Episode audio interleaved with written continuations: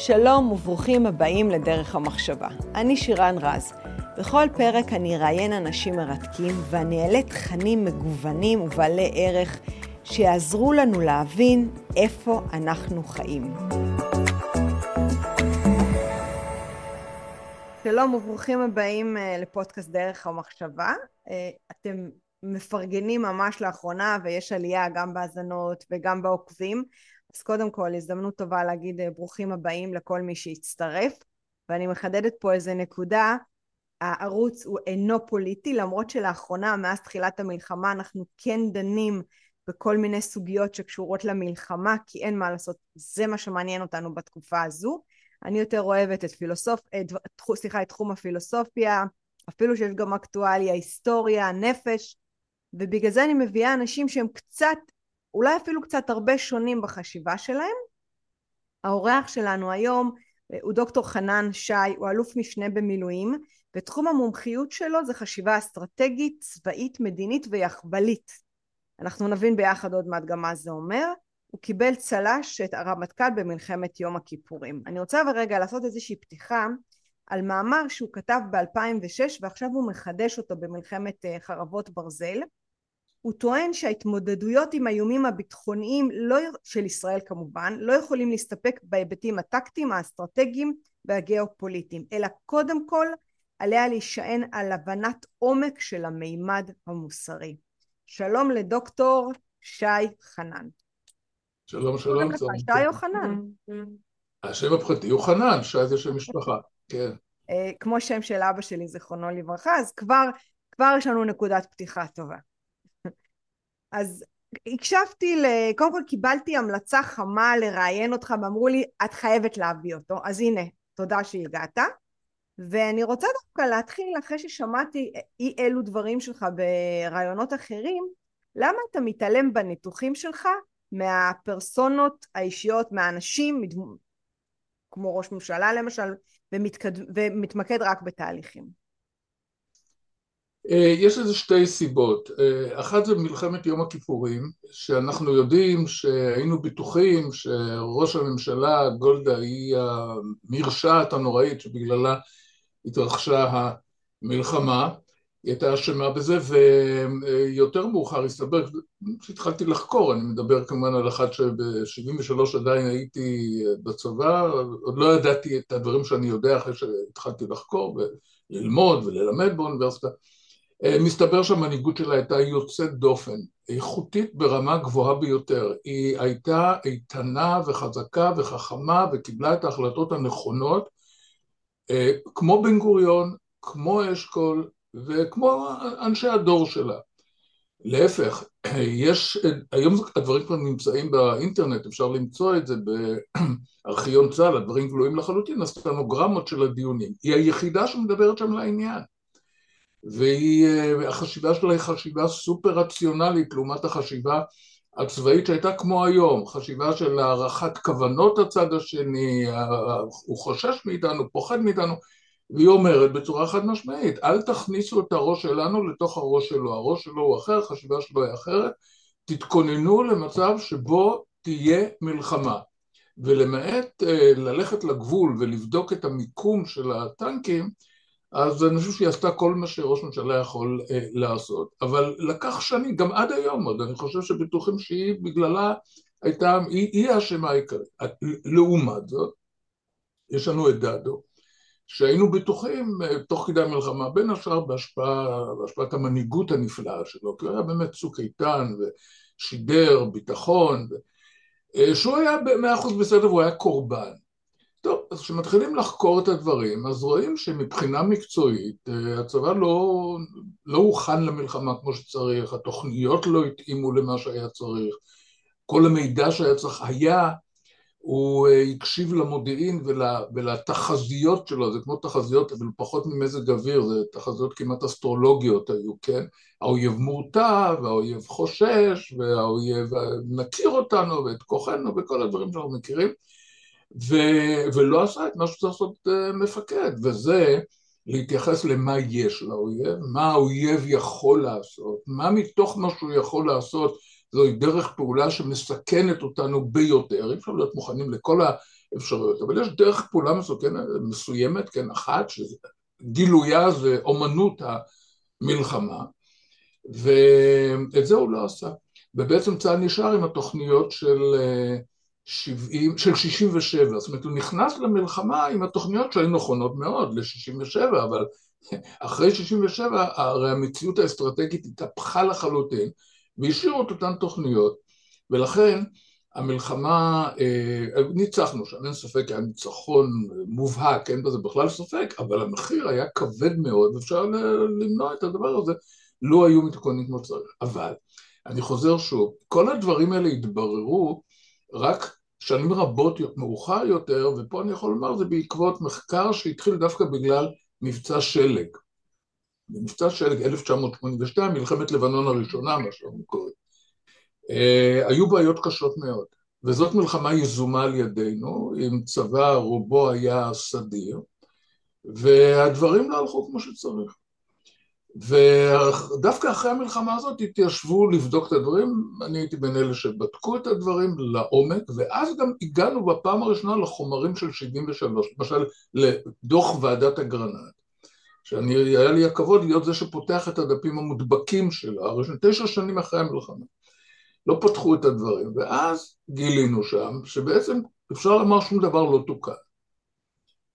כמעט שום דבר לא תוקן, בוודאי לא ברמות הגבוהות, כי הבעיה העיקרית שם הייתה ברמות הבכירות. הקצונה הבכירה הייתה שם איתה בעיה מקצועית, רק בעיה מקצועית, לא שום בעיה אחרת, כמובן האנשים היו נפלאים, אבל אה, בהכשרה, בהשכלה, לא קיבלו את ההשכלה המתאימה, ולכן היו בעיות.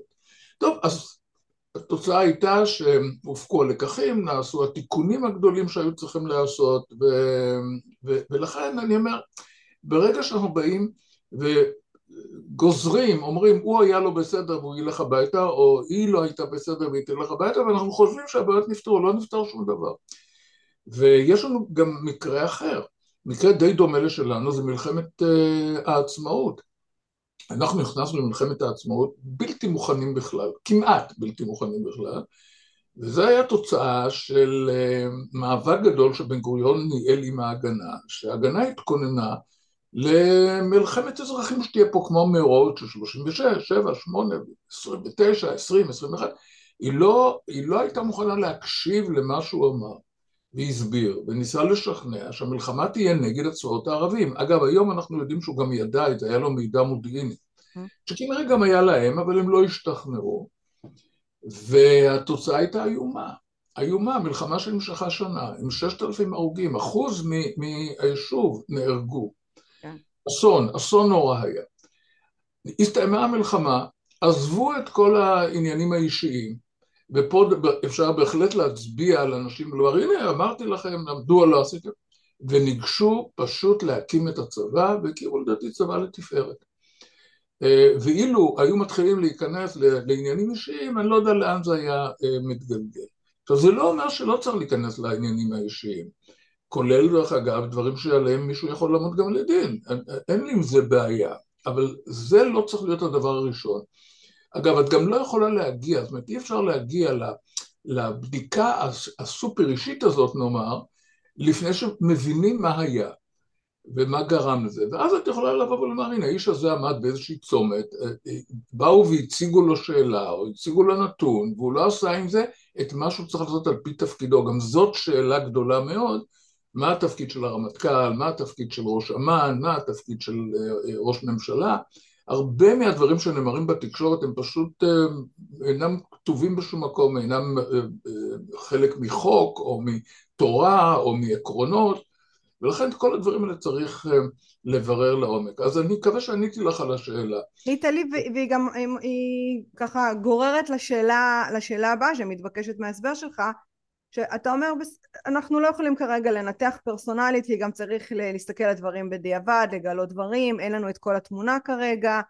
אמ, ברור שיש פה גם המון אמוציות של הציבור, של האזרחים שמאוד כועסים ובצדק על מה שקרה בשביעי לאוקטובר. מוצדק לחלוטין, לא היה לנו דבר כזה מעולם, אפילו במלחמת העצמאות, שאמרתי שוב, נכנסנו לא מוכנים, אה, ציפינו להתקפה של אמ, ערבים מקומיים וקיבלנו צבאות ערביים, מסודרים, מאורגנים, סדורים. אה, לא היה לנו דבר נורא כזה. נכון שהיו כמה יישובים ש, שנפלו, משמר הירדן, גוש עציון, ניצנים, גם שניים נעזבו, מסדה ושער הגולן, אבל דבר כזה לא היה, זה דבר שהוא בלתי נסבל, בלתי נתפס, בלתי נסבל לחלוטין. לכן אם האזרחים כועסים, יש לזה הצדקה מוחלטת, מלאה, ודאי. אז בואו ננסה רגע להבין יחד, ואני מדברת עכשיו מקולה של אזרחית, בסדר? שכולנו, כל האזרחים חווים את אותה תחושה, שקו ההגנה של אה, מדינת ישראל הוא פריך ופגיע ואפשר בכפכפים וטוסטוסים להיכנס. ואני אגיד לך יותר מזה, השבוע אני ראיתי מפה של יהודה ושומרון שסימנו ממש רואים את הבנייה של הפלסטינים מסביב לכל קו הביטחון של יהודה ושומרון ופה אני מתזכרת שכמעט רבע, כמעט רבע משטחה של מדינת ישראל נמצא ביהודה ושומרון והכל מאוכלס כבר בבתים שפלסטינים אה, קבעו אותם והם רבים זאת אומרת שבמרחק אה, הליכה הם יכולים לחדור לכפר סבא ולכל היישובים אה, ולערים הגדולות. זאת אומרת שהיום אנחנו נמצ... אני מנסה, וזה מה שאני רוצה להבין ממך, איך בונים קו הגנה, מה זה קו הגנה, על מה צריך להסתכל שאתה שומר על הגבולות שלך, אה, ואולי גם איפה פה טעינו, אני אגיד לך רגע איך אני חושבת בתור בן אדם שלא היה, שאני לא אה, רמטכ"לית ואני לא ראשת ממשלה.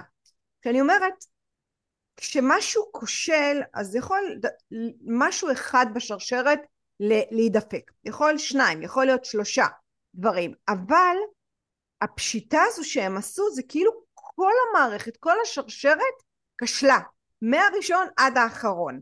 ואז אני אומרת כשבן אדם שחברות שלי שלקוחות שלי אומרים לי שהם חווים בגידה הם בעצם אומרים כל המערכת כשלה. מישהו שמה דאג שמאלף עד תף לא יהיה לנו הגנה. ופה אני רוצה לשמוע את דעתך. לא, לא, ברור לי שאנחנו מגזימים, אנחנו גם נשים, אנחנו מגזימות. כן, זה כדי, יכול לומר לך בעניין הזה, כן.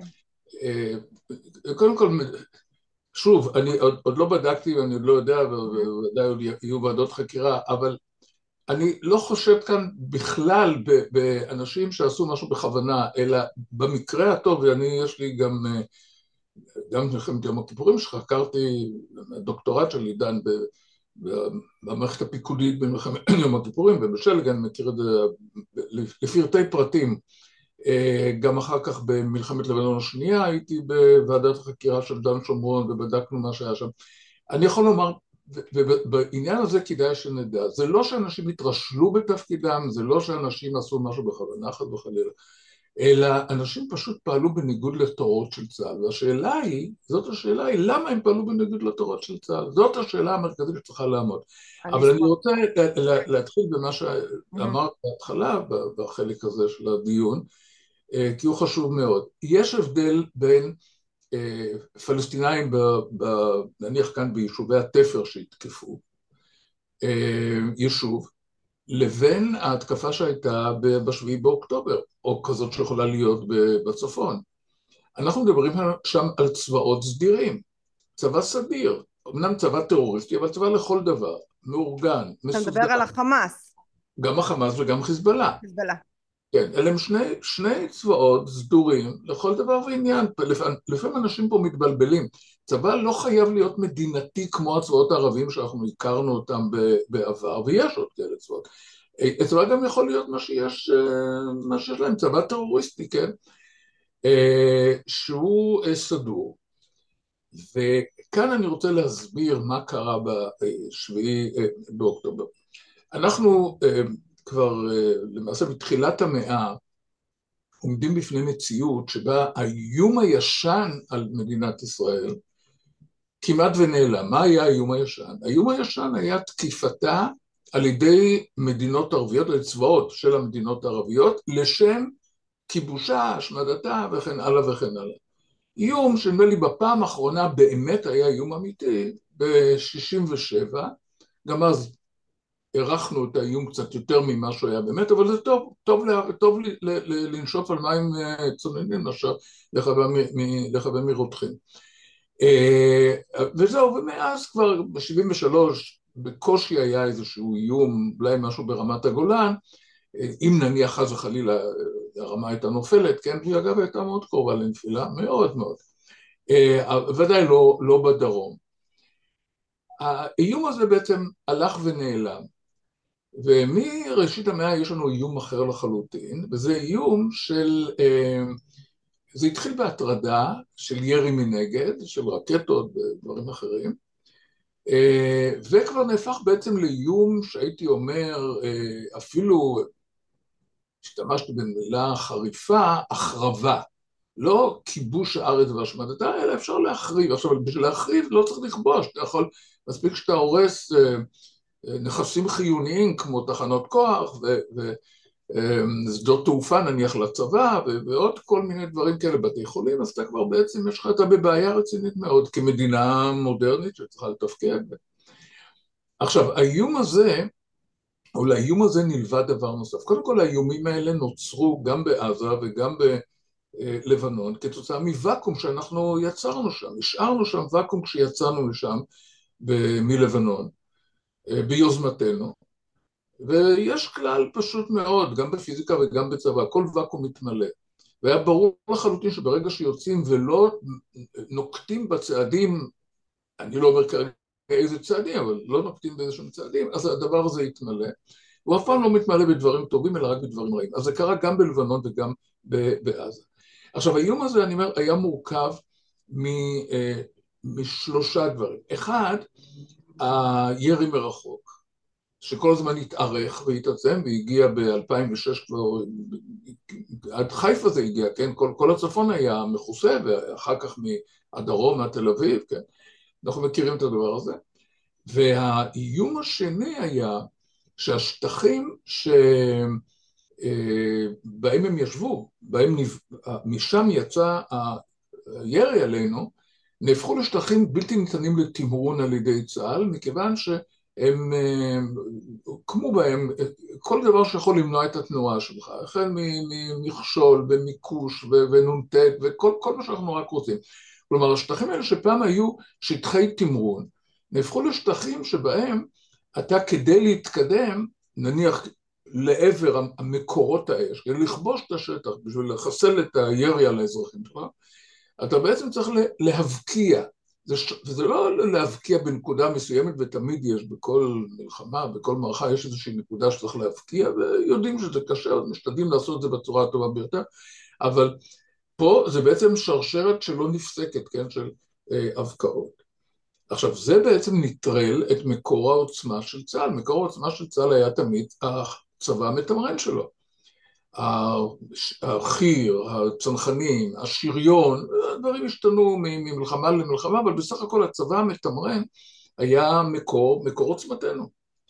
ומה זה לתמרן? לתמרן זה לנוע, כן? כן, להסתובב בתוך אה, שטח. כן, לתמרן, אגב, המילה תמרון, המילה תמרון משמעה בעצם השגת שליטה על הצד השני, אתה, אתה מתמרן אותו, כלומר אתה מכתיב לו מה שאתה רוצה שיקרה, זה המשמעות של צבא מתמרן. עכשיו הסתבר שהם יכתיבו לנו מה שהם רוצים, שלא נוכל להיכנס שם, ואם ניכנס, המחיר שיגבה מהצבא יהיה גבוה מאוד.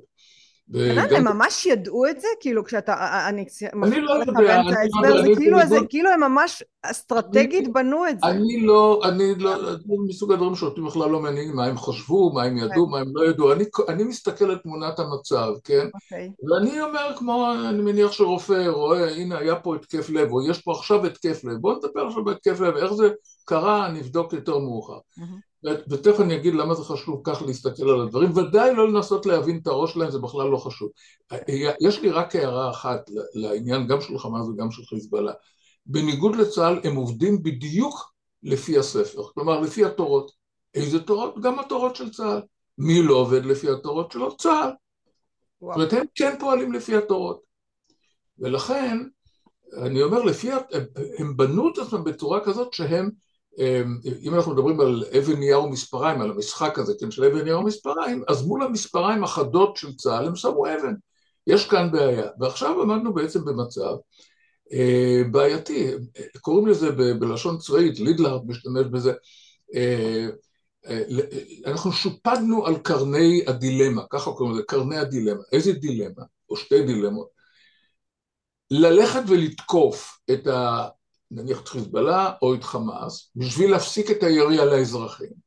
אבל אז יש לך פגיעה חמורה מאוד בצבא, ואנחנו רואים עכשיו, כל הכניסה הזאת היא מאוד איטית, עכשיו אנחנו עושים את זה גם בזהירות רבה, ואז גם לא, לא בטוח שיש לנו את כל האמצעים שיש לנו היום, ו, וזאת שחיקה כבר של הצבא, או לא לשלוח את הצבא, אבל האזרחים נפגעים. ודבר שלישי, דילמה שלישית, הם שמים שם את המגינים האנושיים. המגינים האנושיים האלה גורמים לכך שאי אפשר ללוות את הצבא, אפילו שהוא, שהוא כבר מבקיע, אנחנו יודעים כבר שהוא מבקיע, במה שיש לכל צבא, הדבר המינימלי, וזה מה שנקרא אש מתגלגלת לפניו, כדי שהוא לא, לא ייפגע על ידי האויב שנמצא שם. את לא יכולה לתת את זה לצבא, כי אם את נותנת, את פוגעת במגינים האנושיים. פגעת במגינים האנושיים, יש לך את כל העולם על הראש. איך אומרים? אני לא יודע מי תכנן את זה, ואני לא יודע בכלל תכננו את זה, אבל אני יודע שמבחינת צה"ל זה מצב הכי בעייתי שיכול להיות. עכשיו, את הדבר הזה הוא פתר באמצעות כיפת הברזל, פתרון יוצא מן הכלל, ובאמת כל הכבוד גם למפתחים וגם בזמנו זה היה שר הביטחון שאישר את זה, עמיר פרץ והצבא, יוצא מן הכלל. עוד דבר שחשוב לשבח זה כל העניין של המיגון הפסיבי. ששנים, כן, הממ"דים, אה, כן, עכשיו, שני הדברים האלה בעצם אפשרו, עכשיו תראי, עברנו תקופה מאוד קשה, ובסך הכל אפשר לומר שהנפגעים, מספר הנפגעים הוא, הוא נמוך, נמוך מאוד אפילו, הייתי אומר, וגם הנזק לרכוש הוא יחסית נמוך מאוד, אבל הסיפור העיקרי, איך מפסיקים את הירי הזה, ואיך מונעים מישראל להיקלע כל כמה חודשים למין מלחמת התשה כזאת, צוק איתן נמשך 51 יום. מי שמע על דבר כזה? מדינה מודרנית, 51 יום נמצאת, כשאגב, הוא מכסה את ה... הירי שלהם מכסה את תל אביב, את שדה התעופה ואת הנמלים, את, את, את, ה, את הלב, את הלב, אין דבר כזה. או בחיפה, 34 ימים ב-2006, כן, כל הצפון, דבר שלא ייאמן. וכנראה שהצבא אה, אמר, אני לא מסוגל לעשות את הדבר הזה, מסיבות אה, שהסברתי אותן, והוא אמר, יבוא יום ואנחנו נעשה את הדבר הזה ונילחם, והנה עכשיו כנראה הגיע היום הזה, כן, שכבר אי אפשר. זה, זה כבר לא בגלל ירי, אגב אם היו רק יורים, אני מתאר לעצמי שהיו ממשיכים עם צוק איתן מספר שתיים. ברור. אבל בגלל, כן, בגלל מה שהם עשו, אז, אז אה, יצאו נגדם למלחמה. אבל הייתה כאן מהפכה. המהפכה הייתה, מסתבר, אני מוכרח להודות שאני לא ידעתי, כי אני הידע שלי הוא רק מתקשורת, אני לא יודע מה שקורה בצבא. ב-2016, ואני אומר את זה על סמך המסמך של אה, אה, ליברמן, כן, שפורסם, היה מידע מודיעיני שאומר שבזירה חלה מהפכה. חזרנו לעידן האויב היש... האיום הישן, האיום של כיבוש הארץ. כיבוש שטחים בארץ, לא כיבוש הארץ, אבל כיבוש יישובים, כיבוש שטחים. כלומר, לצבאות הנייחים האלה, אני אומר, אלה היו צבאות נייחים, כן? בעצם נוסף מרכיב שלא היה קודם, זה מרכיב נייד. כלומר, הם יכולים להוציא, אתם אומרת, עם כפכפים, לדעתי הם לא היו כל כך עם כפכפים, היו מאורגנים ומסודרים, ו... הגל השני של הלא מעורבים במרכאות. זה כבר האספסוף, מה שנקרא. האספסוף, אבל הם עשו. אבל את הפשיטה, כן, קוראים לזה פשיטה, כיבוש זה היה בעצם פשיטה, נעשתה לפי הספר, זאת אומרת, אם נוריד משם את, את הדברים הנוראים, הזוועות שהם עשו, כך צריך לפשוט בצורה כזאת בדיוק כמו שהם עשו את זה, ממש, אחד לאחד. אה, והנה ב-2016 אנחנו יודעים שיש שם מהפכה. איך אני אגדיר את המהפכה הזאת? זה כמו שאתה אה, נמצא באיזשהו אה, מקום, כן, יישוב, שבו אתה יודע שיש לך יום יותר חם, יום יותר קר, גשם, זה, ופתאום אומרים לך דבר שמעולם לא היה ביישוב הזה, שיש הוריקן. עכשיו, הוריקן, אנחנו יודעים שהוא מוחק, מה שהוא עובר הוא פשוט מוחק. בעיקר אם, אם זה אה, אה, לא בתים אה, מאבן, אלא בתים כמו שיש למשל בארצות הברית, הרבה מאוד מהבתים שם הרי מעץ, הוא פשוט מוחק, איפה שהוא עובר לא נשאר שום דבר. ואתה לא מתייחס לדבר הזה. אתה ממשיך הלאה עם, עם התרגולות, עם הדברים הרגילים. ו... וכאן קרתה, קרה אסון, מכיוון שכדי להגן, ועכשיו אני עונה לשאלה שלך על ההגנה, אה, כדי להגן צריך בעצם לבנות שלושה מאמצים. מאמץ אחד זה המאמץ הקדמי, זה מאמץ האבטחה, זה מאמץ שצריך בעצם לזהות שהאויב תוקף, איפה הוא תוקף, ועד כמה שאפשר גם את ה... אה, מה יש לו שם, מה העוצמה שתוקפת. המאמץ השני הוא מאמץ ההחזקה, מה שקוראים מאמץ במרחב הביניים, שלשם התוקף נכנס, או מרצונו, או שאת מתעלת אותו. אפשר לתעל אותו לשם על ידי כך ששמים למשל שדות מוקשים ותעלות, נ"ט ועוד כל מיני דברים כאלה, ואז הוא מתועל בעצם לאן שאת רוצה, אנחנו קוראים לזה שטחי הריגה. ובשטחי ההריגה האלה הוא מגיע למצב שהוא לא יכול לצאת מהם, ואז את עושה, מוציאה את המאמץ השלישי, מאמץ ההלם, שתוקף אותו, תוקף נגד מה שנקרא, משמיד אותו, או אפילו רק מכתר אותו והוא מרים ידיים, לא מוכרחים להשמיד דווקא, ובצבאות מדינתיים ודאי שלא הם צריכים להשמיד, הם הרימו ידיים ונכנעו. ו... ואז אתה עובר מה שנקרא לשלב הבא, שזה המתקפה אל תוך שטח האויב, כדי לקחת לו שטחים, על מנת שתוכל לנהל משא ומתן לסיום המלחמה. אם אתה חוזר בסוף היום לקו הגבול שממנו התחלת את המלחמה, אין לך על מה לדבר איתו. אתה חייב ללכת לתפוס שטחים. כך נוהלו כל המלחמות שלנו, בצורה כזאת, תמיד. עכשיו, לפני 67' לא היה לנו עומק. אנחנו צריכים עומק בשביל לבנות את המערכים האלה. עומק קרקעי שצריך להיות אה, בין כמה קילומטרים טובים, כן? זה יכול להיות בין עשרה קילומטר, למשל רמת הגולן, 15 קילומטר, 20 קילומטר, אה, שזה מינימום, כן? כן. אה, ויותר. גם תלוי בפני השטח, תלוי בצבא, בגודל הצבא שישנו שם בצד השני, מכשולים קרקעיים שישנם, יש הרבה מאוד והוא משפיע, אבל צריך עומק, אין ספק בזה, צריך עומק, אין... הגנה פירושה הכלה.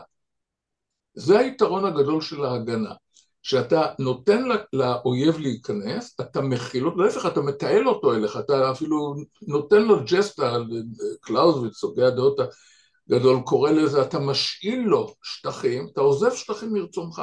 משאיל לו אותם, הוא מבסוט, אבל בעצם הוא לא יודע שהוא נכנס לתוך המלכודת הזאת של... ממש כמו עכבר, שאתה שם לו מלכודת, נותן לו להתקדם כן, כן, כן, לגבינה ונועל עליו. ממש, דוגמה כן. יוצאת מן הכלל. כן. אתה משאיר שטח חלש, הוא מבסוט, שהוא יכול לחדור אותו, והוא לא מבין שבעצם הוא חדר לתוך אותו שטח הריגה. עכשיו, לפני 67' לא היה לנו עומק, אז התפיסה הייתה שאנחנו מעבירים את המלחמה לצד השני, זאת אומרת, כשאנחנו מקבלים מידע שהצבאות, ופה צריך להזכיר, הצבאות אז היו מרוכזים ליד הבירות. כלומר, לאורך הגבולות היה מאוד, מעט מאוד אה, צבא, מעט מאוד כוח, למשל דיוויזיה 40 הירדנית לפני 67 ישבה באזור אמ"ן, בדרך כלל הם גם ישבו בשביל להגן על המשטרים. המשטרים זה אותי. על המשטרים, כן. הצבא המצרי בעקבות ההסכמים של אה, קדש ישב מעבר לתעלה, במערב לתעלה. והייתה לנו אפשרות, מה שנקרא, לקבל התראה מוקדמת, ואז כשמקבלים אותה מתגייסים ומעבירים את המלחמה לצד השני ונערכים להגנה שם. קדימה, בשטחה. רעיון פנטסטי, נפלא. כאן דרך אגב הייתה תלות גבוהה מאוד באמת בהתראה. לקבל את ההתראה, בעצם. כן, את ההתראה, אבל ההתראה עד 67' הייתה התראה על דבר שבעובדה, שהכוחות, או חטיבה 40 הירדנית, או הצבא, הדיוויזיות המצריות, חוצות את התעלה, מתחילות להתקדם לעבר ישראל, יש 300 קילומטר, בין, בין התעלה לבין אה, גבול ישראל. לך יש בשביל לגייס את המילואים ולהגיע, יש לך עניין של 100 קילומטר לנסוע, יש לך עכשיו 200 קילומטר שבמונחים של זמן ומרחב מאפשרים לך להגיע לפניו ולחכות שם. אגב, ההתראה הזאת לא ניתנה, אף פעם. ב-1960 המצרים היו כבר ממש בלב סיני, וידענו על זה רק ממש בסוף, מקרה רותם קוראים לזה, הם לא התקדמו, אבל אם היו מתקדמים היינו בבעיה גדולה מאוד, כי לא היה לנו בכלל כוח. נלמדו הלקחים, אז זה לא עזר שום דבר, כי ב-67' המלחמה המפורסמת הזאת ב-67' גם נפתחה בהפתעה, אנחנו נודע לנו על החצייה של התעלה מאוד מאוחר, בשלב מאוד מאוחר. גם ב-73, לא שהצבאות המצרים לא, שיחקו לנו על הרוחות? לא, עכשיו 73 זה סיפור אחר, אני רוצה להסביר מה ההבדל בין 67 ל-73. ב-67 מהפך, יש לנו עומק. עכשיו אין לנו שום בעיה לתת להם אה, כמה שהם רוצים להיכנס, להפך, ככל שהוא נכנס יותר עמוק... אני רוצה לחדד שאתה אומר עומק, זה אחרי ההכרעה של מלחמת 67, שגם כן, כבשנו, כן, דנו כן, עוד שליש... כן, יש לנו את סיני, יש לנו את רמת הגולן, אנחנו כבר לא מגינים ב, כן.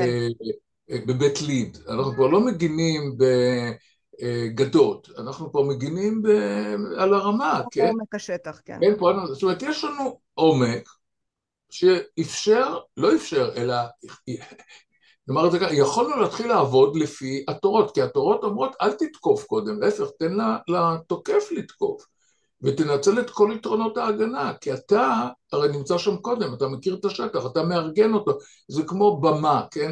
אתה מארגן את הבמה, אתה מכתיב לצד השני, איך... להגנה יש יתרונות אדירים, אם אתה רק יכול לעשות אותה. ותן לו שיתקוף, ולא עשינו את זה.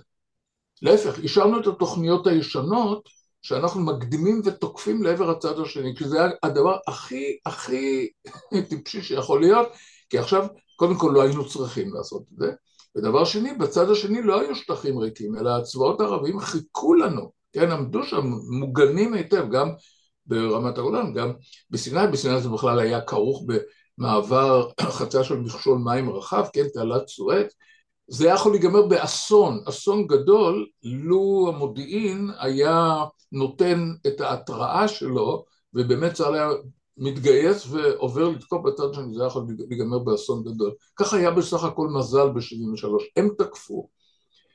אנחנו בלמנו אותם יתר על המידה. בסיני ודאי לא היה שום צורך לבלום אותם, להפך לתת להם להיכנס כמה שיותר, מגיעים המילואים, ואז אתה תוקף בחזרה ומשליך אותם. מה שעשינו, רק עשינו את זה במחיר כבד מאוד ומיותר. גם ברמת הגולן עשינו את זה בסדר גמור, אפילו יותר טוב מאשר בתעלה. עכשיו, אה, אנחנו מגיעים, נחזור עכשיו ל, ל, לראשית המאה הזאת, כן?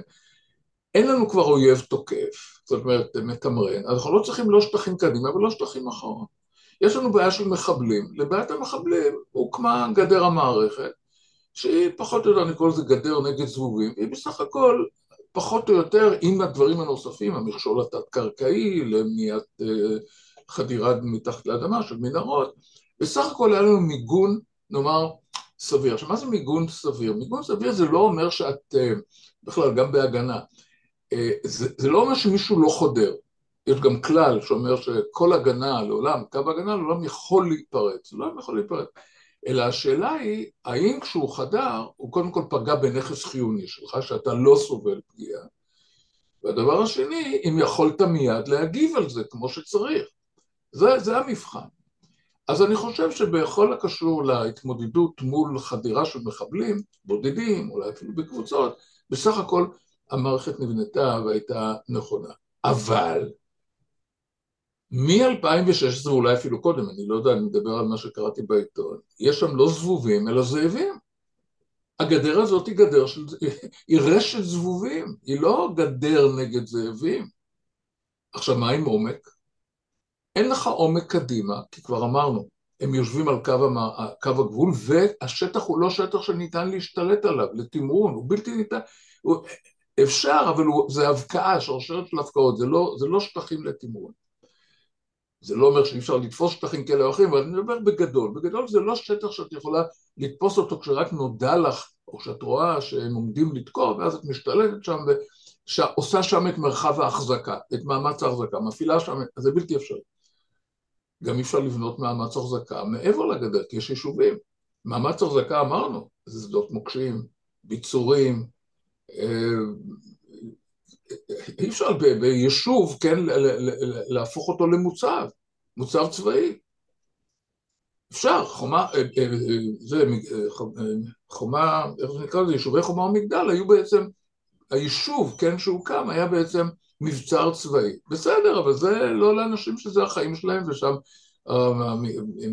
גדלים הילדים שלהם וכל זה כבר משהו אחר, זה, זה, זה בלתי אפשרי. כלומר, בעצם נשארנו במצב שבו עכשיו, ברגע שהידיעה הזאת הגיעה לרמטכ"ל, וכמובן השאלה הגדולה היא אם היא הגיעה אליו, או אל ראש אג"ם, האם הוא הבין את המשמעות? שבעצם ישראל נוצרה במצב שבו ככה אין לה מרחב אבטחה, אין לה מרחב החזקה, ובהנחה שקו המגע לעולם יכול להיפרץ, אין, אין דבר כזה שקו המגע לא ייפרץ, כל ההיסטוריה עם החומות הכי גדולות, הסינית ואדריאנוס של הרומאים וקו בר לב שלנו במז'ינו, כל קו שנבנה הכי, תמיד יכול להתפרץ. מה עושים? עכשיו, היו שתי אפשרויות, או שלוש. האפשרות הראשונה זה לעשות התקפת מנע, התקפת, התקפה מקדימה, מנע. זאת אומרת, ללכת ולתקוף סוף כל סוף בלבנון לסלק את חיזבאללה ואת חמאס. אז אתה בעצם פוגע כאן באבן אחת בשתי ציפורים. כן. אתה גם מפסיק את הירי עליך מרחוק וגם uh, מסלק את הכוחות המתמרנים האלה. אפשרות שנייה, אם אתה לא עושה את זה, אתה הופך את היישובים למבצרים. זאת אומרת, כל קיבוץ כזה, כל יישוב כזה, צריך להיות מבוצר לכל דבר ועניין. אגב, התושבים צריכים באופן קבוע, גם נשים, גם גברים, גם נערים ונערות, ללכת עם נשק עליהם. כי, כי החדירה יכולה להיות כל רגע, את לא יודעת מתי, אין שם מרחב, אין שם זמן, זמן ומרחב כזה שאפשר לקבל התראה כמו שצריך. ו... ובנוסף לזה צריכים להיות שם כוחות צבא בכמויות גדולות, מספרים גדולים מאוד של אנשי צבא, בתוך היישובים, בין היישובים, שדות מוקשים, מוקשים נגד רכב, מוקשים נגד אה, בני אדם, זה, זה סיפור אחר לגמרי, אחר לגמרי. או אפשרות שלישית, זה לפנות היישובים, מה שבעצם עשינו עכשיו בצפון. היישובים פונו, כן? התושבים אינם גרים שם. עכשיו, את כל הדברים האלה היית צריך לקבל, את כל ההחלטות האלה היית צריך לקבל לפני, ש... לפני שהסוסים נגנבו מהאורווה. וההחלטות האלה לא התקבלו, והשאלה היא כמובן, השאלה, זאת אומרת, עכשיו אנחנו יודעים מה קרה. יודעים מה קרה, הדברים הם פשוטים, ברורים, צה"ל פשוט לא היה ערוך לדבר הזה, תמיד אני מביא דוגמה, למשל, אני יודע מה, חדר מיון של בית חולים, הוא רגיל לקבל, אני יודע מה, נפגעי תאונת דרכים, התקפי לב, אולי עוד איזה כמה דברים, וגם כן במספרים, ופתאום הוא מקבל איזה מספר עצום של נפגעי אוטובוס או משהו כזה, יהיה לו קשה, אבל הוא יתארגן, הוא, הוא, כי הוא מוכן לזה, יש לו את המוכנות, לו את המובנות, אנחנו קוראים לזה מובנות, מוכנות וכוננות, והוא ידע להסתדר. אבל אם נביא אוטובוס מלא פצועים, אפילו לא אוטובוס, נביא פצוע אחד ללובי של בית מלון, לא יהיה מה לעשות איתם, לא, אין להם לא מובנות, לא מוכנות ולא כוננות לשום דבר. במובן הזה של המתקפה הזאת שהייתה, לדעתי לא הייתה מובנות, לא הייתה מוכנות ולא הייתה כוננות. עכשיו כאן נשאלת השאלה, איך זה המודיעין יודע את הדברים האלה והמפקד לא יודע אותם? או שאלה אחרת, המפקד יודע אותם, ומה הייתה ההחלטה, או, או מדוע הוא קיבל את ההחלטה לא להתמודד עם הדבר הזה. וכאן יש סכנה גדולה מאוד, שהוא לא יתמודד עם זה, כי הוא קיבל מהמודיעין לא את היכ... רק את היכולות, והיכולות היו ידועות, כי אם אני קראתי את המסמך של 2016, אז גם המפקד, המפקדים קראו אותו. אלא כאן המודיעין הוסיף עוד דבר, וזה התייחסות אל הכוונות. האם הם, למרות שהם יכולים, האם הם מתכוונים להפעיל את זה או לא? אז בדיוק היום ראיתי איזשהו, הרי כל הזמן עולים מהתחקירים, מישהו אומר ש... המודיעין אמר שאין שום סיכוי שהם יפעילו את זה, הם, הם טרוריסטים, טרוריסטים לא מפעילים, יש להם יכולות, אז מה זה מעניין מי הם, מה הם, יש להם יכולות, תת, תתארגן להתמודד עם היכולת הזאת. וזה... אבל זה היה הרבה יותר מיכולות, כי גם ברמת המודיעין ויותר מזה, גם ראיינתי פה בפודקאסט את אה, יגאל כרמון שהוא הראה וידאו של החמאס שמפרסם בעיתונות גלויה, במדיה הגלויה, בדיוק איך הוא הולך לעשות וגם ידענו מתי זה, שזה יהיה בספטמבר ואוקטובר. כן, זה אפילו שלבים יותר גבוהים מזה. כן, אני אומר, כל המ... 2016 לי הספיק, להפך, זה יותר גרוע. אם ב-2016 ידעת ולא התכוננת, אז מה זה עוזר לי אם עכשיו בספטמבר אתה מבין? תראי, כל ההכנות האלה הן הכנות שדורשות זמן רב מאוד. זה אי אפשר לעשות את זה מעכשיו, מרגע לרגע, זה בלתי כן. אפשרי. אגב, גם היו נותנים התראה נניח של השעה או אפילו של שעתיים, ספק אם זה היה עוזר. הדבר היחידי שיכלו לעשות בשביעי לאוקטובר, זה אם אפשר היה להביא איזה חטיבה או שתיים ולפרוס שהחיילים שלה יעמדו שם וייתנו ידיים אחד לשני כדי שהם לא יחדרו אותם, ואם אפשר לומר לכל האנשים לברוח מהבתים שלהם. הרבה מעבר לזה אי אפשר לעשות כשהוא הוא, הוא כבר בכוננות, מוכנות ומלא רוח אה, קרב, כן? כמו שהייתה לו, אלה הם הכנות שצריך לעשות אותן הרבה זמן מראש. אז אני אומר, השאלה, שאלת השאלות היא, א', האם המפקד או האגם, תכף נדבר משהו, אומר משהו על האגם, ידע מזה, ו... ומה הייתה הערכת המצב שלו? הרי הערכת המצב היא בעצם היא בעלת ערך רק כאשר המודיעין והאגם, כן, נפגשים, עוד לפני המפקד אגב. קצין המודיעין הוא קצין מטה בתוך מה שנקרא אגף המטה הכללי. הקצין, שהקמ"ן, קצין המודיעין, הוא קצין מטה מקצועי אצלו, הוא מביא לו את המידע, ואז המידע הזה מקבל חשיבות לא לפי מה שהקמ"ן אומר, אלא לפי מה שאומר קצין האג"ם, כי קצין האג"ם אומר, תשמע, המידע הזה, אין לנו איתו בעיה. האיום הזה לא יוצר לנו בעיה. לעומת זאת, על דבר אחר, והמודיעין לא, לא אמור לדעת את זה, מי שאמור לדעת את זה זה המפקד, או קצין האג"ם.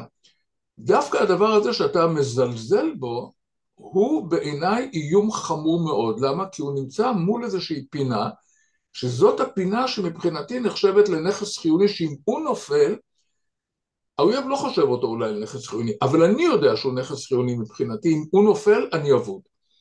ולכן הקמ"ן לא יכול לעשות את הערכת המצב של המפקד, כי הערכת המצב של המפקד היא שונה לחלוטין מהערכת המצב של המודיעין. הוא, בהערכת המצב המודיעינית יש שני מרכיבים או שלושה מרכיבים. קודם כל, מה יש לאויב?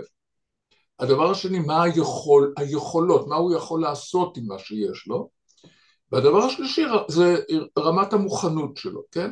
הכוננות, המוכנות, האם הוא יתאמן, לא יתאמן, כי אם יש לו כוחות, אבל לא יתאמן איתם, אפשר להעריך שהסכנה היא יותר נמוכה, האיום נמוך יותר, כן? לכן שלושת הדברים האלה מאוד חשובים, וזהו, בזה הוא נעצר. אם הוא מתחיל לומר איזושהי מילה, אבל תדע לך, הוא לא מתכוון, והוא מורתע, פשוט להעיף אותו מהחדר. אין מה לשמוע ממנו יותר, זה קשקוש. זה קשקוש, כי אתה לעולם אינך יודע מה יש אה, במוחו של הצד השני. אתה לעולם לא יודע. גם הוא לא יודע. מדוע? מכיוון שהוא כרגע יכול להיות מורתע, ועוד חמש דקות לא מורתע. ובעיקר כשאנחנו מדברים על אנשים, ופה זה אותו מאמר שהזכרת, שאני כותב, שהם אה, יוצרים בעיה חמורה מאוד לשדה הקרב, מכיוון שבשדה הקרב יש דבר אחד משותף לאויב, ומעבר לזה הכל אה, הוא בעצם הפוך ושונה, וזה יצר הקיום. שני הצדדים רוצים לחזור הביתה בשלום. בהכירנו בדבר הזה, כן, בגורם המשפיע הזה, על זה תלויה כל אמנות המלחמה ועקרונות המלחמה. אתה יודע שאם תבוא ותשים לו אקדח על הרקה או על הצוואר, כן, הוא ירים ידיים וייכנע, כי בגלל יצר הקיום, אינסטינקט הקיום. כשנכנס לשדה הקרב מישהו שנכנס על מנת למות, אנחנו בבעיה חמורה ביותר. וכל העקרונות וכל הכללים וגם כל המוסר, מוסר המלחמה לא תופס יותר. להפך, אתה בעצם, ככל שאתה מתנהג בצורה יותר מוסרית על פי העקרונות והכללים הקיימים, מה שנקרא רוח צה"ל, ראיתי שם איזשהו דבר, אתה פחות מוסרי. אתה פחות מוסרי, אתה לא מוסרי, זאת אומרת, אתה בלתי מוסרי, אתה חושב שאתה מוסרי ואתה למעשה לא מוסרי בכלל. וגם פה, עלו הרבה מאוד שאלות, חייך וחייו, כן? חיי מי קודמים, חיי אה, חייל של צה"ל או חיי המגן האנושי שזה הילד של זה ששחט והרג ואנס את הבן של החייל שעכשיו ילך למות בגלל שהוא לא יירה בילד, כי הוא שם את הילד לפניו, כן? ולכן את לא יכולה להרוג אותו. זאת, אלה הן שאלות מעניינות מאוד שלא התעסקנו איתן בכלל בכלל לא התעסקנו בהם כל השנים האלה שהיה לנו מספיק זמן להתעסק איתם, לא עסקנו ולא הבאנו את זה לדיון בעולם, ובסך הכל אנחנו עכשיו בעניין הזה נמצאים במצב גרוע מאוד ואנחנו אשמים בזה, כי אף אחד בעולם לא עמד בפני המצבים האלה שאנחנו עומדים בהם. אז זהו, אז כאן אני אומר שוב, נשאלת השאלה, זאת שאלת המפתח, מדוע כשהמודיעין הביא את המידע, המפקד לא לקח אותו, עשה את הערכת המצב, וקיבל את ההחלטות המתאימות, מה צריך לעשות. עכשיו, יכולה להיות עוד אפשרות, שהוא כן עשה את הערכת המצב, טוב. והוא הגיע למסקנה שאין בעיה, אפשר להגן. אם ככה זה פשוט... ולא יכול להיות עוד אופציה שהוא הגיע למסקנה שצריך לעשות ואז בדרג המדיני אמרו לו לא? יכול להיות, יכול להיות, אבל זה לא אופציה, אני אגיד לך מדוע זאת לא אופציה. למה זה לא אופציה? זאת לא אופציה, מכיוון שכשהרופא שלך בא אלייך, את המקצועית, המקצוען האחרון ברמה הצבאית זה הרמטכ"ל. וכשהרופא בא ואומר לך, תשמעי, אם את עכשיו לא אה, נכנסת לניתוח, לצנתור, את פשוט אה, הולכת. ואת אומרת לו, אני לא הולכת עכשיו, אז הרופא הזה אומר, אז אני לא הרופא שלך, שלום, אני לא יכול לקחת על אחריותי דבר כזה. זאת אומרת, אם הרמטכ"ל עמד באמת במצב כזה, וקשה לי להאמין שהוא עמד במצב כזה, אבל הוא היה צריך ללכת. פה כתבתי באחד המאמרים אה, על כך שליברמן הביא את המסמך הזה לראש הממשלה. עכשיו, אני מתאר לעצמי שראש הממשלה הרים טלפון לרמטכ"ל, כי הוא לא, הוא לא מדבר עם, עם, עם שר הביטחון, עם כל הכבוד לשר הביטחון, הוא, הוא לא צינור כזה שעוצר את השיח בין ה, אה, ראש הממשלה לרמטכ"ל. אני מניח שהוא ביקש את חוות דעתו, אם לא, אז אה, ודאי זו סיבה לבדוק למה הוא ביקש את חוות דעתו. אבל אם הוא ביקש את חוות דעתו, והרמטכ"ל אמר לו, אנחנו נסתדר, יש לנו פתרונות, אז גמרנו, אז אין, אין לי מה לבוא לראש הממשלה, זה, זה, זה, זה, יש כאן סוגיה מקצועית, והצבא צריך לתת עליה את התשובה. אני אגיד לך עוד יותר מזה. אוקיי. Okay. אם שר הביטחון בא והציג לו שהמצב חמור, כן? כפי ש... ושוב, חמור, רק מי שיודע את התורות יודע שזה חמור, אחרת את מסתכלת על התוצאות האלה שקיבלת מבדיקת הדם, רופא אומר, רגע, יש פה התקף לב, אני לא יודע שזה התקף לב, כן? אז יכול להיות מאוד שהיו כאן, כאן דברים חמורים מאוד, ראש הממשלה לא אמור ל, ל, לנתח אותם בצורה כזאת, ואחר כך הוא אמר לעצמו, רגע, הרמטכ"ל לא בא אליי, אז כנראה שזה לא חמור, זה לא, אבל אני לא יודע, זה הדברים שיבדקו. רגע, אני, אני רוצה רגע להבין משהו, אני, אני רוצה רגע, אולי אני לוקחת אותך קצת אחורה והצידה, אבל בשביל להבין את זה. בעצם אנחנו אומרים שאנחנו צריכים לדעת מה יש לאויב, מה היכולות שלו ומה רמת המוכנות והכוננות. אני נכון. יוצאת מתוך נקודת הנחה, אני רוצה להאמין שכל מי שיושב בראש אמ"ן, שב"כ, הצבא, המשטרה, זה אנשים שיש להם שכל בקודקודם, אוקיי? ואני אומרת דבר כזה. זה לא מספיק, זה לא מספיק. לא, לא, לא, ש... לא רגע, לא רגע. לא. רגע, תן לי רק לסיים כן. את השאלה, אולי אני לא מגדירה אותה נכון, אבל זה חשוב. אוקיי. ונאמר שהם הם, הם, הם מבינים, ומ-2016, ומבינים שיש פה בעיה, בעיה בעזה, בעיה באיו"ש, בעיה עם החיזבאללה, הם יודעים שיש בעיה. עכשיו השאלה שלי היא כזו, נאמר והם כן מבינים, בסדר? אני שנייה רגע לא עושה פה איזושהי הנחת יסוד. והם יודעים שצריך לעשות משהו, או לבנות מבצרים, או לנתק את היישובים, או להיכנס אה, לתמרן אה, למרות שהעולם לא מסכים אה, שניכנס לעזה או ללבנון. האם לא חייב במהלך, היה חייב, סליחה, במהלך כל השנים האלה את החיבור, את, ה, את, ה, את הלינק, את הגיבוי של הדרג המדיני? בהחלט, אבל, אוקיי. כאן השאלה, אבל כאן השאלה אם באמת הציגו לו את הדברים בצורה כזאת. הרמטכ"ל לא יכול לפנות יישובים, הרמטכ"ל לא יכול להפוך יישובים למבצרים. ודאי שהיה צריך לומר את זה, אבל ולכן השאלה היא, אני אומר שוב, דרג המדיני נשאיר אותו רגע בצד, נבדוק גם אותו, אבל יש לנו כרגע בעיה אחרת, יש לנו בעיה עם רופא, אני אומר שוב, קיבל בדיקת דם שכתוב שם שזה התקף לב, והוא לא עשה עם זה את מה שהוא צריך.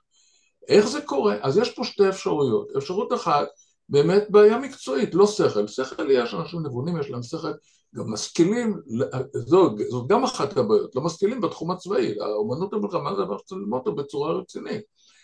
הוא רואה את מה שאני קראתי, אני בשנייה אחת שראיתי את המסמך ל-2016, אפילו לא הייתי צריך לקרוא את זה עד הסוף, הבנתי בדיוק מה קרה כאן.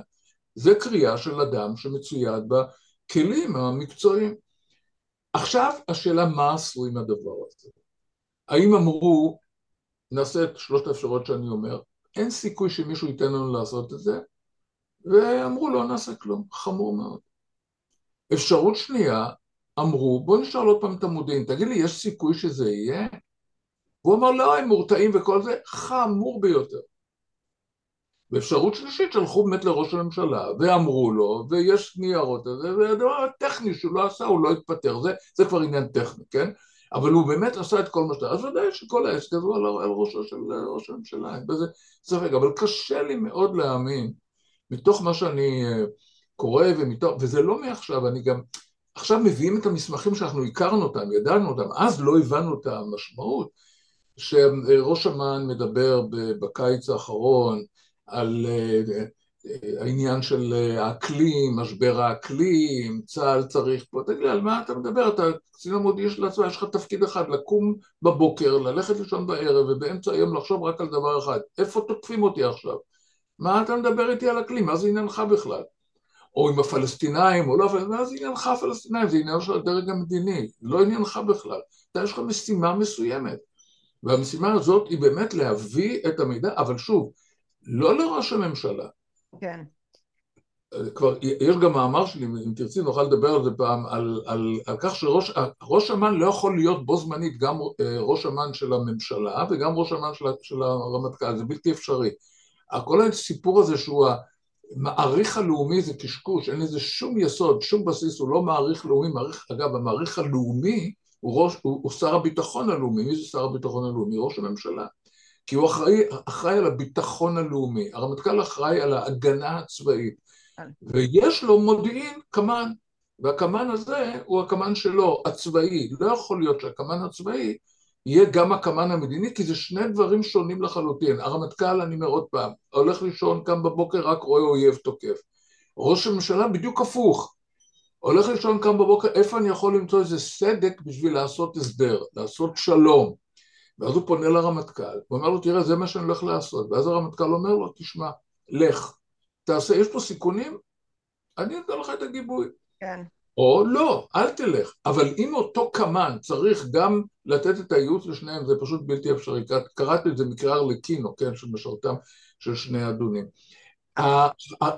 מה שאני חושש, וזה מה שאני קורא, כן, בתקשורת, זה שבאמת המודיעין עשה כאן בדיוק את מה שהוא עשה ב-73, ועוד אז ראינו בזה את הדבר החמור ביותר שקרה, שהוא מסבר את הגיון האויב. זאת אומרת, הוא הרגיע גם את הרמטכ"ל, כי, כי, כי יכול להיות שידעו שיש כאן בעיה, אבל כשהוא בא לך המודיעין, באמת, מה, הם לא מורתעים, והם... זה כבר סיפור אחר שאולי נדבר על בהזדמנות אחרת, כל הסיפור של, שקורה ב-94, כאשר צה"ל מחליף את התורות שלו, התורות המסורתיות או התורות של אורן הוא נבנה עוד הרבה לפני הקמת צה"ל, כבר בתקופת ה... אה, היישוב, היישוב והארגונים שקדמו לצה"ל, ההגנה, ואפילו לפני זה, אה, התורות היו תורות אוניברסליות של קלאוזביץ', סנצו ואחרים, וב-94 קורה כאן משהו לא יאומן.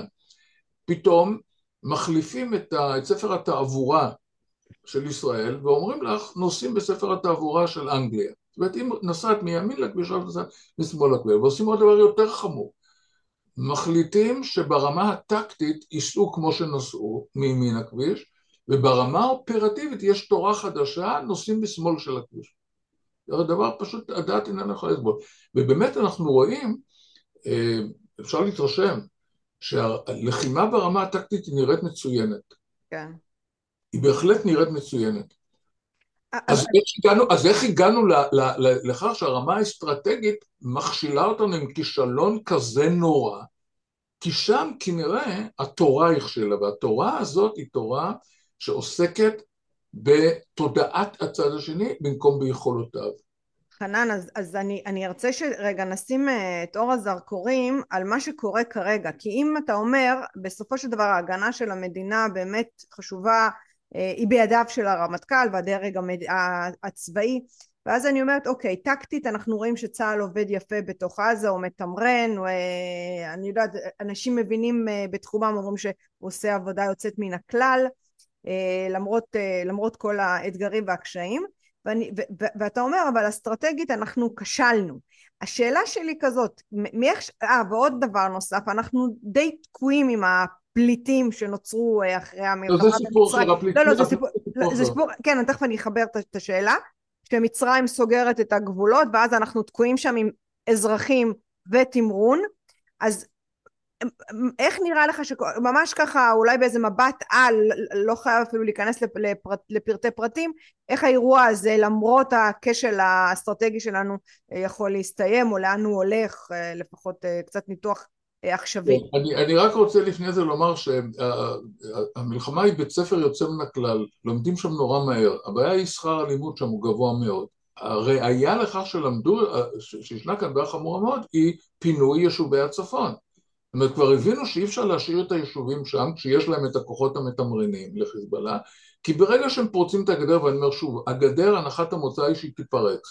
אז הם מיד בתוך יישובים והם עושים בדיוק מה שנעשו. אז, אז איך אומרים, למדו את הלקח הזה, רק למה היה צריך בזה לעבור את מה שעברנו. עכשיו לגבי אה, עזה, פה אה, יש מאמר שכתבתי, אני לא יודע אם את ראית אותו, שאני מבקר... כן, דרך אגב, אני אשמח שתשלח לי את הלינקים למאמרים, שאני אוסיף את זה לגולשים שלנו, ומי שירצה להרחיב ייכנס... אוקיי, אז אולי, אז אולי באמת נסיים בנקודה הזאת, שכתבתי מאמר, שוב, זה של אדם שלא לא, לא יושב בתוך הדיונים, ולכן יש, אני אומר, יש גורמים משפיעים שאני לא מודע, מודע להם, כן? ואני אומר עוד פעם, אני לא חושב שמדובר פה בחבורה של פוחזים שלא עושים הערכת מצב, אלא אם יש לי טענות, זה טענות, אה, האם בדקתם לפי התורות, עבדתם לפי הכללים, לפי העקרונות האוניברסליים, ופה כתבתי מאמר שמותח ביקורת ואומר, אם הלכת למערכה אופרטיבית, מערכה אופרטיבית לא מתחילים בזה שתופסים פינה ומתחילים לכרסם אותה, וזה מה שעשינו בצפון. מערכה אופרטיבית מתחילים בזה שמתנפלים על המערכת היריבה, ויש שם מערכת הגנתית לפי הספר, שהיא מאורגנת בשלושת המאמצים האלה שדיברנו עליהם, מאמץ אבטחה, מאמץ החזקה, עורף, מחולקת לזה, יש אה, קווי תקשורת מכל הסוגים והמינים, יש את החיבור למצרים, שזה החיבור האסטרטגי שישנו ברמה האופרטיבית לדרג האסטרטגי, לחוץ, כן? אז מדוע לא פתחנו את המערכה הזאת בהתנפלות על המערכת, ואז את בעצם יוצרת שם אלה מערכתי, את שולטת, אין שם תנועות חופשיות, אין, הם לא מעבירים כוחות או, או חטופים למצרים או משהו כזה, אין, את, את שולטת שם, כן? ואז את מחליטה איפה את מכרסמת, האם בצפון, במרכז, בדרום, לפי, לפי מה שאת... מה זה ההתנפלות הזאת שאתה מדבר עליה? ההתנפלות הזאת היא אומרת התקפה סימולטנית, בו זמנית. כדי לוותר את הרצועה לשלושה חלקים לפחות, לתפוס את ציר פילדלפי, לנתק את הרצועה ממצרים כבר מהרגע הראשון, אין מצרים. אנחנו יודעים שהכל הרי הגיע ממצרים, כל מה שיש שם זה לא מן שנפל מהשמיים, זה הכל הגיע ממצרים. ומצרים עכשיו משמשת לי כמתווכת וזה, אגב אני גם לא יודע מה אם הייתי צריך את כל התיווכים האלה, אם הייתי יושב שם, הייתי אומר לחמאס, אתה רוצה לחיות? כי אני, אתה מנותק. אז בוא תתחיל לדבר איתי, מה אני צריך את כל המתווכים האלה? כל אחד לוקח עמלה שם גבוהה מאוד על התיווכים שהוא עושה. אבל זה יכולת לעשות אם אתה, אני אומר שוב, קודם כל ניתקת ממצרים, וניתוק שם הוא בעייתי מאוד, כי אנחנו מדברים שם על אה, אה, תנועות תת-קרקעיות שצריך אה, לנתק אותן שם, כן. אה, אתה, אני אומר, אתה, ניתקת, הם לא יכולים לנוע בחופשיות מגזרה לגזרה. אתה, אם אתה יודע איפה יש אה, את המטרו, אה, זאת אומרת, מנהרות תת-קרקעיות שמחברות את ה, את ה... לאורך עזה, כן, לאורך הגזרה, אם אתה יודע, אז תתחיל לפרק אותה. אתה לא יודע, תתחיל לחפש אותה. וככה אתה מפרק את המערכת, ויכול מאוד להיות שעל ידי פירוק המערכת, במקום כרסומה, היינו יכולים להשיג הרבה יותר. וזה מחבר אותנו לשאלה שלך על, על עתידה של זה. כשאת יושבת בעזה, והיא מנותקת ממצרים, ואת יכולה, ל, ל, ל, ל, את שולטת שם בדבר הזה, את גם יכולה להכתיב איך הדברים יסתיימו. כשאת יושבת שם בפינה הזאת הצפונית, היכולת שלך להכתיב היא די, היא די נמוכה. אבל שוב, אלה מסוג הדברים שנדע אותם בעתיד, כן, מה היו השיקולים, יש לנו למשל עניין של אזרחים, שאת הרי צריכה לשנע אותם, כי את לא יכולה לתקוף לפני שאת משנעת אותם, אז היו משנים אותם. הכל טוב ויפה, זה לא בא במקום, יש כללי יסוד שאתה לא מפר אותם, והכלל הראשון הוא שאתה מתנפל על מערכת, משבית אותה, ואז מתחיל לכרסם. ועכשיו תגיד איך אתה עושה את זה בכל המגבלות ש, ש, שמדברים עליהן, ומגבלות, בסדר, אבל אתה לא יכול ל...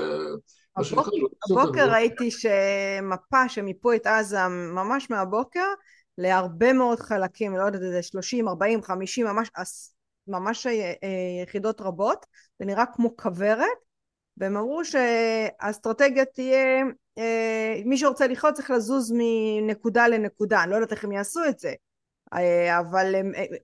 זה מסובך. מאוד מסובך, ולפעמים אני שואלת את עצמי, דיברנו על מוסר, כי זה באמת מה שאתה ככה שם עליו דגש, איך שאמרת אולי אנחנו באמת כל כך מוסריים שאנחנו כבר לא מוסריים ואנחנו כל כך עסוקים בלחשוב על הצד השני שאנחנו לא יודעים. אנחנו, אנחנו, אנחנו לא שאנחנו לא מוסריים או כן מוסריים אנחנו פשוט לא יכולים לפעול היום בניגוד ל, ל, ל, זה אפילו לא החוקים, כי לפי החוקים, דרך אגב, את בית החולים אה, שיפא, לפי החוק, כן, ברגע שהיה לך נתון, אחד אפילו, שיש שם, יורים משם, או יש שם אה, אה, אמצעים צבאיים, יכולת להפציץ את זה בלי שום נכון, בעיה. לפי החוק הבינלאומי יכולנו להפציץ. יכולנו, לפי החוק ודאי שיכולנו. לא עשינו את זה, ואני חושב שזה היה בסדר שלא עשינו את זה. אבל, אבל אני אומר, פה הזנחנו, יש לנו הזנחה, פרט להזנחות הצבאיות, יש לנו גם הזנחה בדיון המוסרי עם העולם.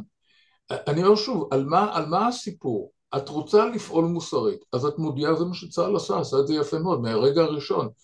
קרא לאזרחים לצאת משם. כדי שהוא יוכל לפעול ולא יפגע בהם. הלך חמאס, מנע מהם לצאת. אז עכשיו מה את עושה?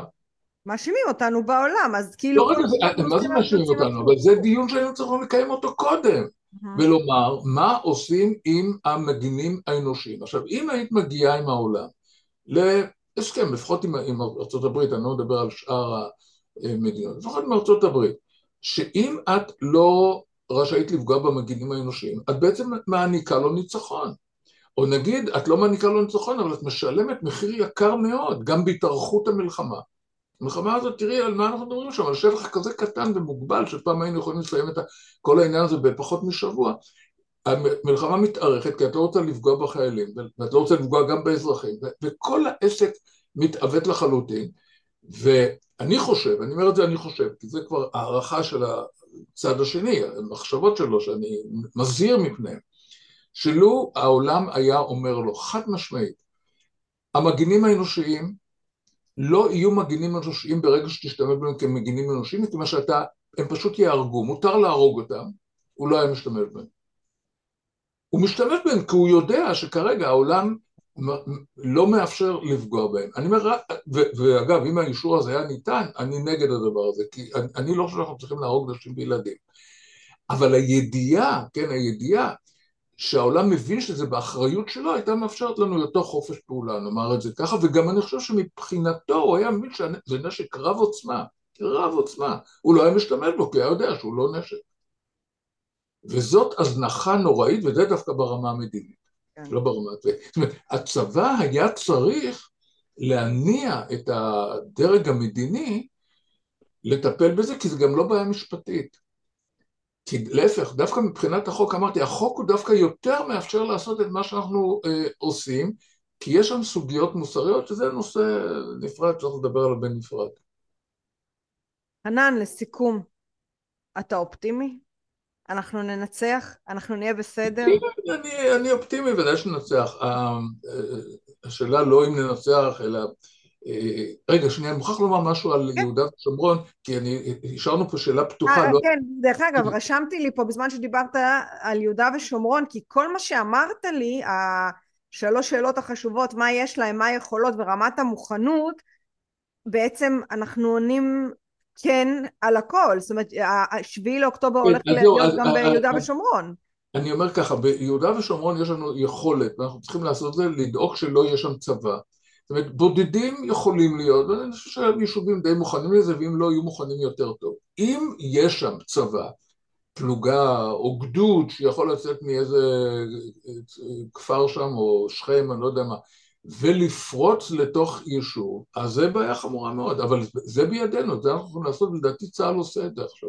כן, הוא... אתה מרגיש שהוא עושה את זה? אתה חושב שהוא עושה את זה? אני חושב שכן, אני חושב שכן, הוא עושה, הפעולות המנע האלה נועדו בעצם, כפי שאני מבין, אני לא מדבר עם אף אחד בצה"ל, כלומר, לפרק את, ה, את היכולות האלה להתאגד, להתארגן ליותר מאשר אה, אה, בודדים, מפגעים בודדים, טרוריסטים אה, בודדים. אז זה ההבדל הגדול בין יהודה ושומרון לבין חיזבאללה וחמאס. שם יש צבאות, צבאות מאורגנים, ולכן שם היה צריך להתארגן בצורה שונה לחלוטין. אגב, שאל אותי מישהו מ... אחד, לא יודע מי, איזה התנחלות, התקשר אליי ושאל אותי מה דעתי, ממש בימים הראשונים של. אמרתי, אתם תתכוננו למצב הקשה ביותר. המצב הקשה ביותר הוא המצב שהיה בבארי. ואם תופתעו, תופתעו לטובה. כי, כי עוד הדברים לא ברורים, אבל באמת אין שם את היכולות, שוב, זה לא אומר שאין שם איזה שלושים אופנועיסטים שלא יכולים לעלות על אופנוע ו- ולהיכנס, אבל זה לא, זה לא צבא מאורגן, כן, כפי שהיה, וגם נשק שהיה להם, היה להם את כל הדברים הכי אה, צבאיים שיכולים להיות. אה, אז זהו, אני חושב שמיצינו את העניין. כן, את השאלה. שמתי, רשמתי לי שלוש שאלות ובשאלה הכי חשובה התמקדנו שזה ההגנה של מדינת ישראל. כן. אמ, החכמתי, ברור לי שאנחנו יכולים לשבת עוד שבוע ולדבר, אתה מעיין נובע של ידע. אז קודם כל רציתי להודות לך על הזמן שלך. אני פה אחזור לבישולים של שבת, והבן שלי גם יצא לאפטר, אז זה בכלל סיבה למסיבה. וזהו, שנתבשר בבשורות טובות. כן, בשורות טובות, ואם מישהו מודאג אם ננצח או לא, אנחנו ננצח, זה הכל בידינו. הכל בידינו, זה, זה בכלל אין פה, אין פה שאלה. אה, נקווה ש... אמרתי, שדה הקרב, המלחמה היא בית ספר יוצא מן הכלל. רק המחיר הוא גבוה, ואני חושב שכבר הדברים נלמדו, ואני אופטימי בעניין הזה. מעולה. ותשלח לי את הלינקים למאמרים, אני אצטרף לכל הגולשים שלנו. בסדר גמור, אוקיי. שבת שלום. שבת שלום, ביי. זה היה פרק נוסף של דרך המחשבה.